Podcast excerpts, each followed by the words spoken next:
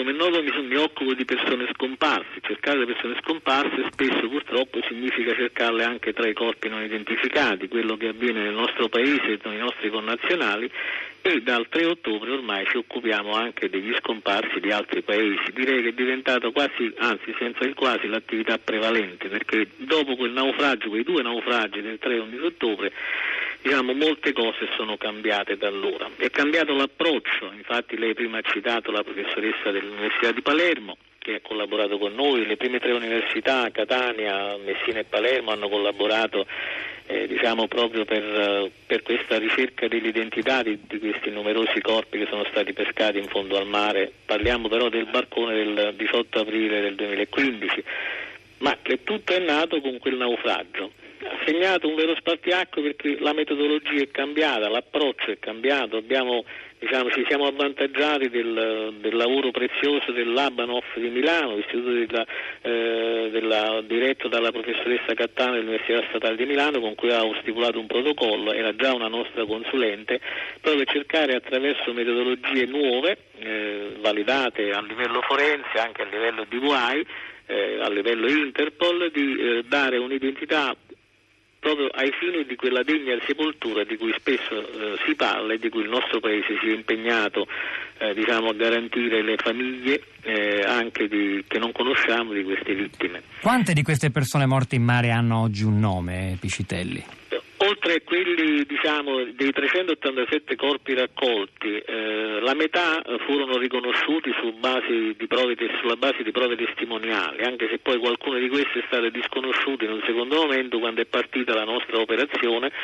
con la professoressa Cattaneo eh, che ha raccolto il materiale diciamo, raccolto dalla polizia scientifica all'indomani della tragedia, eh, che è stato poi organizzato da, dalla Cattaneo con i suoi collaboratori ed è stato messo in, a disposizione in un book fotografico dei familiari delle vittime. Quelli che sono venuti a sostenere dei colloqui in Italia presso il mio ufficio, presso il Labanoff di Milano, hanno potuto così riconoscere i propri parenti. Siamo arrivati a 18 finora di riconoscimenti, due disconoscimenti, ma siamo sulle tracce di altri due gruppi familiari che porteranno, spero quanto prima, a salire il numero a 30 unità. È un lavoro difficilissimo proprio perché è difficile, erano tutti eritrei come è stato detto, no? e quindi è difficile risalire alle famiglie nei paesi di origine molto spesso. Quelli che sono venuti a noi infatti erano parenti già eh, presenti in Europa, nella, eh, in Svizzera, in Germania, in Francia, in Svezia, insomma si sono eh, presentati qui da noi e hanno potuto eh, consultare queste, queste immagini, vedere queste immagini fotografiche e riconoscere i loro cari particolari, attraverso tatuaggi, attraverso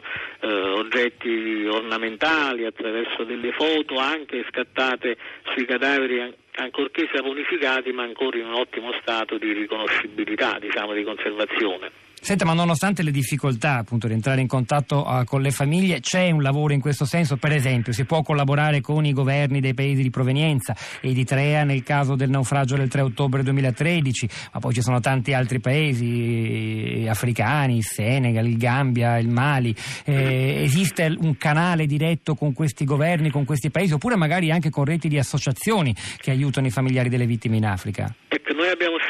questa seconda strada ah. per motivi di prudenza per opportunità, perché in Eritrea parlare con le autorità significa condannare le famiglie di, di, di, delle vittime del naufragio a ritorsioni terribili in quel paese dove non c'è democrazia come sappiamo. Allora abbiamo scelto le vie, abbiamo scelto, io ho un protocollo con la Croce Rossa internazionale, un altro con la Croce Rossa italiana, eh, con le, il segretario generale eh, presso il Ministero degli Esteri, l'ambasciatore Bellone, proprio perché tutte le sedi diplomatiche eh, affidando a loro il compito laddove possibile di contattare anche le autorità locali, ove possibile ovviamente, e non è il caso probabilmente sicuramente dell'Eritrea,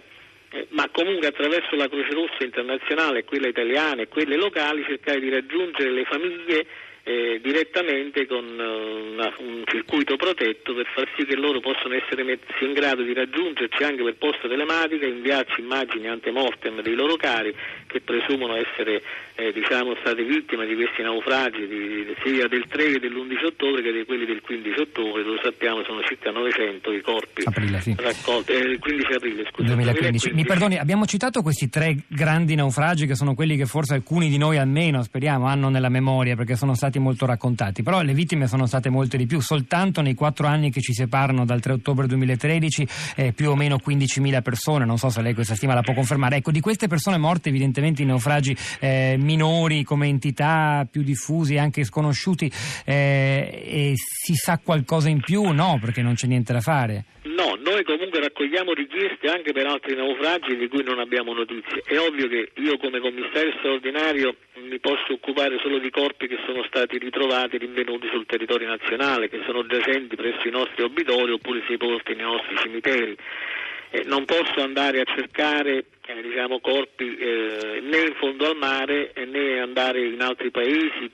per esempio so che del barcone affondato il 15 aprile del 2000, eh, cioè il 18 aprile 2015 alcuni sono stati recuperati anche a Malta. E lo, lo, abbiamo saputo attraverso una rogatoria fatta dalla Procura di Catania, dal loro procuratore Salvi, che oggi è il procuratore generale presso la Corte Appelli di Roma, e dove un certo numero di corpi sono stati raccolti anche lì